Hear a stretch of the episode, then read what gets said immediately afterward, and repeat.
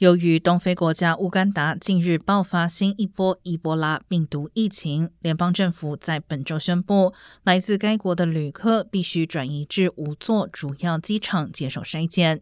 而虽然洛县爆发伊波拉疫情的风险很低，洛县公卫局依然公布了应对计划。过去二十一天内没有来自乌干达的旅客直接抵达洛杉矶国际机场，但所有经过其他机场抵达的旅客将由 CDC 直接转介至洛县卫生局，以持续追踪潜伏期的二十一天时间。